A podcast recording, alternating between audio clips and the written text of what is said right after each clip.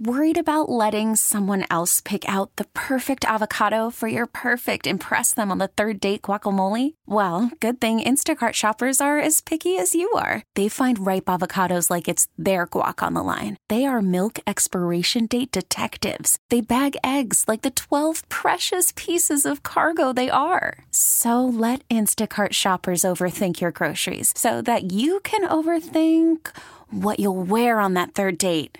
Download the Instacart app to get free delivery on your first three orders while supplies last. Minimum $10 per order, additional term supply. I'm Sandra, and I'm just the professional your small business was looking for. But you didn't hire me because you didn't use LinkedIn jobs. LinkedIn has professionals you can't find anywhere else, including those who aren't actively looking for a new job but might be open to the perfect role, like me.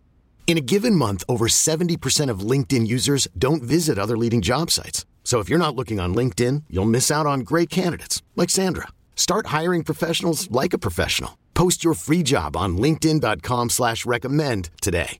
You're listening to Living Better in San Diego. I'm Vicki Pepper.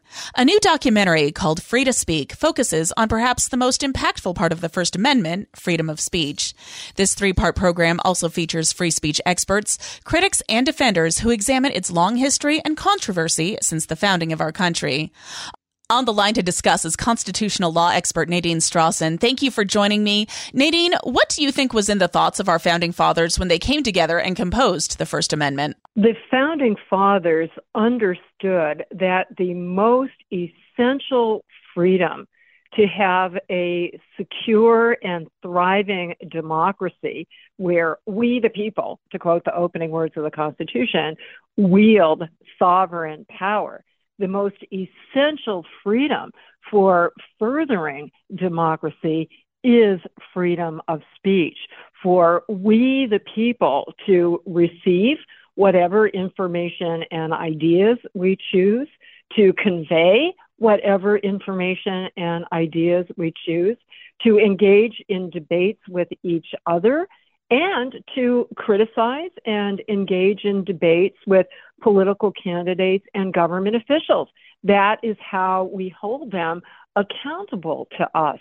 I think the founding fathers also recognized, if one looks at their writings, including in the Federalist Papers, that freedom of speech is essential for all other human rights and for all other human de- endeavors, certainly including the pursuit of truth in every field from science to religion to philosophy. Freedom of speech has drawn a lot of flack over the years. Do you know why that is? Freedom of speech is always controversial because people tend to focus on it in the context of debates about particular controversial or unpopular speech.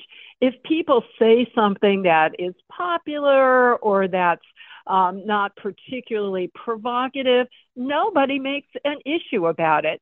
The debate starts when somebody actually exercises freedom to say something that is, for example, hateful or extremist or disinformation or misinformation.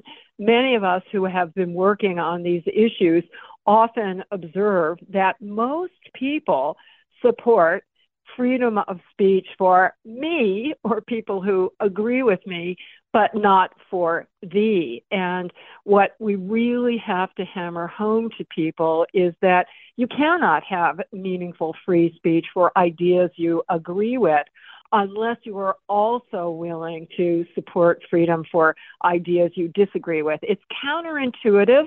And that's why the stories that are told in this wonderful film series are so persuasive because they make people see that no matter who you are and no matter what you believe, freedom of speech is essential for you to pursue your vision of truth and justice. What actually led to the making of this documentary? And given all of the different aspects associated with the subject, how challenging was it to break it down into three parts? There are so many controversies about free speech every day in the news all over the United States and all over the world.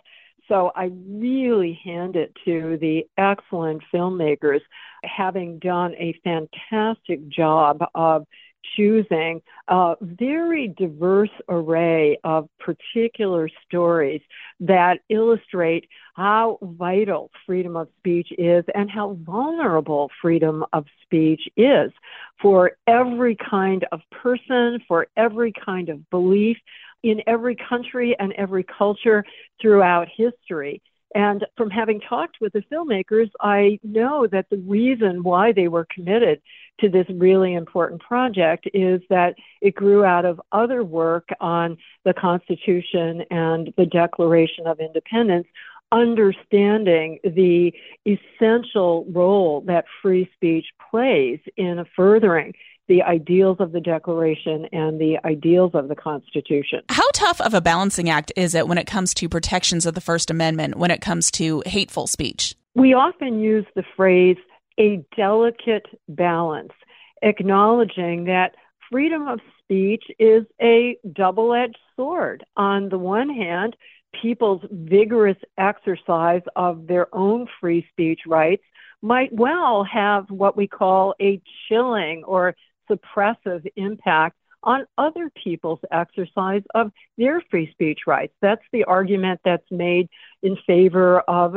censoring hate speech, that if you use hateful language about a particular group of people that traditionally have been subject to discrimination, then those people are less likely to exercise their own free speech rights. But on the other hand, if we give government too much power, to stigmatize some speech as hateful speech, that's going to have a suppressive message on people's ideas about very important public policy issues. So, for example, we have very important debates now, obviously, about police practices and the Black Lives Matter movement. But some politicians and others argue that Black Lives Matter advocacy is hate speech. They say it's hate speech against police officers or hate speech against white people. Conversely, you have supporters of the Black Lives Matter movement who say, no, those criticisms of Black Lives Matter advocacy as hate speech is itself hate speech. So it's a completely subjective concept. And if we are to have vibrant debates about public policy issues, we cannot suppress speech solely because its idea is hated or hateful. We have to respond to such speech with more speech, with debates, with information, with education, with support for the people who are disparaged. And that's much more effective. You're never going to eliminate hateful ideas simply by stifling certain expressions. Social media has really come into its own lately. How has that impacted the parameters of misinformation and freedom of speech? Social media, along with every other media throughout history, is neutral in the sense that it is a means of communication. And we human beings, for better or worse, use every communications medium both to provide really positive information and ideas and to provide really negative information and ideas. And throughout history, it's so interesting. Every new communications medium has been greeted by government with calls to censor it on the argument that, oh, it's so much more powerful. It can do so much more harm than past media. That was certainly true for the printing press in the 20th century. It was true for the telephone, for radio, for television, for cable TV, for video games, you name it. So it's not surprising that we're seeing the very same calls to censor social media, but there is no justification for that. What we have to do is employ what the time tested mechanism for responding to any speech in any medium that we consider to be wrong-headed and dangerous and that's by ignoring it by refuting it by proactively educating people against it. So, for example, there's been a lot of debate lately about so called disinformation or misinformation on social media, a very a subjective concept, and one person's fake news or disinformation is somebody else's gospel truth. So, experts say rather than trying to eliminate the supply of disinformation, which is a fool's errand, we really have to go after the demand. We have to educate people with critical media skills, critical inquiry skills, fact checking skills, so that they can learn to the best of our ability to separate the true from the false. And social media and online media in general provide just unparalleled new opportunities for fact checking and research and exploring the truth. How do you see your law students reacting to the First Amendment and its many issues? Both anecdotal evidence and public opinion polls continue to show that students at all levels of education and in all fields are distressingly not supportive of free speech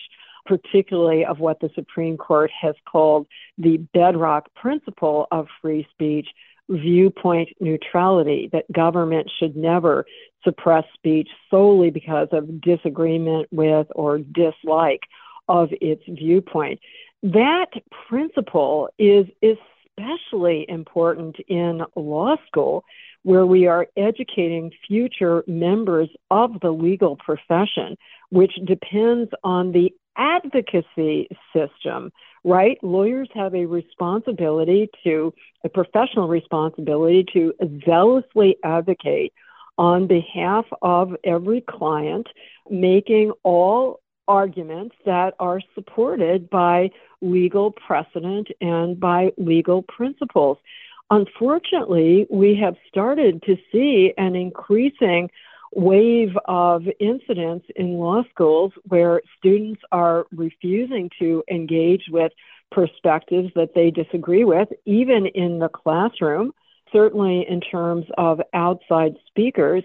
And even uh, many law professors now are reporting that they avoid teaching controversial sensitive, really important topics and really important cases because the students find the perspectives in the cases and the language in the cases to be offensive and insulting. So, in American legal history, shocking as the Supreme Court's ruling in cases like Plessy versus Ferguson upholding so called separate but equal racial discrimination, or the Dred Scott case upholding the rights of slave holders not of enslaved people. These are shocking cases. And students are saying they shouldn't be exposed to them. But I don't, as somebody who completely, you know, has been devoted to advocating for racial justice and equality and human rights, I don't understand how students can become effective advocates for those principles without understanding the unfortunate history from which we came. And only by reading and grappling with those arguments can you most effectively respond to them and rebut them. I'm speaking with constitutional law expert Nadine Strossen. What do you hope audiences will take away when they watch this new documentary called Free to Speak? I hope the biggest takeaway for audiences is a renewed understanding about the importance of free speech, a renewed excitement about the importance of free speech to understand this is something that too many Americans tend to take for granted. But when you see how many people have struggled and sacrificed, including in our own country, for even giving up their very lives. So I hope people will understand that this is something worth fighting for and that it is only going to continue and thrive if people actually exercise their own free speech rights, voice their perspectives, ask their questions, engage in criticism, engage with ideas they disagree with and people they disagree with. This is necessary not only to fully enjoy the this precious individual liberty, but also necessary for a healthy, robust, pluralistic democracy. How can we watch this documentary? To find out exactly where and when in your local viewing area, please go to the freetospeakseries.com website, which has a where to watch button. The films are also going to be available for streaming on the website and the Free to Choose Network YouTube channel. Finally, DVDs and digital downloads will be available for purchase on the website. Thank you so much for talking with us today, and we can't wait to check out this documentary. Thank you so much for that excellent interview, and thank you for your appreciated exercise of your free speech rights. We get it. Attention spans just aren't what they used to be heads in social media and eyes on Netflix. But what do people do with their ears? Well, for one, they're listening to audio. Americans spend 4.4 hours with audio every day. Oh, and you want the proof? Well, you just sat through this ad that's now approaching 30 seconds. What could you say to a potential customer in 30 seconds? Let Audacy put together a media plan tailor made for your unique marketing needs. Advertise with Audacy. Visit ads.audacy.com.